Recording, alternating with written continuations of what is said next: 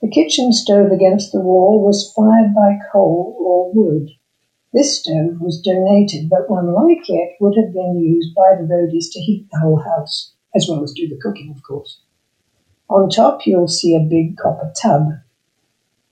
Mrs. Roadie would have used something similar to boil the towels and sheets on laundry day, which was Mondays generally. Tuesday was ironing day. On the stove top, beside the copper, there are several flat irons, or sad irons, as they're called. Sad is an old English term for heavy or dense. And if you pick up an iron, you'll feel how sad they are. You'd probably be sad too by the end of ironing day. The wooden handles can be transferred from one iron to another. Mrs. Roadie would have three irons heating on the stove at the same time. She'd attach the handle to the first iron while the other two were heating, and when the iron, that first iron got cold, she'd transfer the handle to the second iron until it got cold, and so on. She'd rotate the irons in this fashion until all the ironing is done. Then she'd air it on that airing rack hanging from the ceiling beside the stove.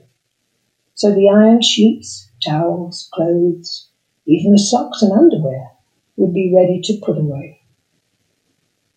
The rack was also used for drying clothes on a rainy day. It can be raised or lowered by using the rope and pulleys. You see those rope and pulleys? Below the rack is the old fashioned telephone. Note the handle that you turn to call the operator. There's no dial of any kind. The operator connected you once you gave her the number you wanted. That's if no one else wanted to use the party line. If that was the case, you'd just have to wait. Bad luck if you wanted to call 911. There could be as many as six other households sharing your line. Might be a long wait.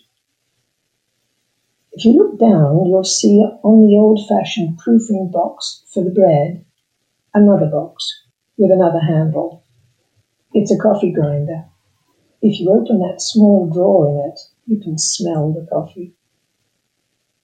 Rotating handles and levers were used everywhere in the house. Remember, there's no electricity.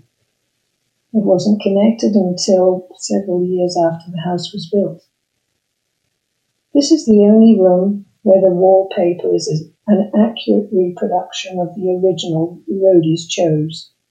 The restoration team uncovered a sizable patch and had it reproduced. Like many families in those days, the roadies also maintained fruit trees at the back of the house. They traded plums for produce at the local grocery store.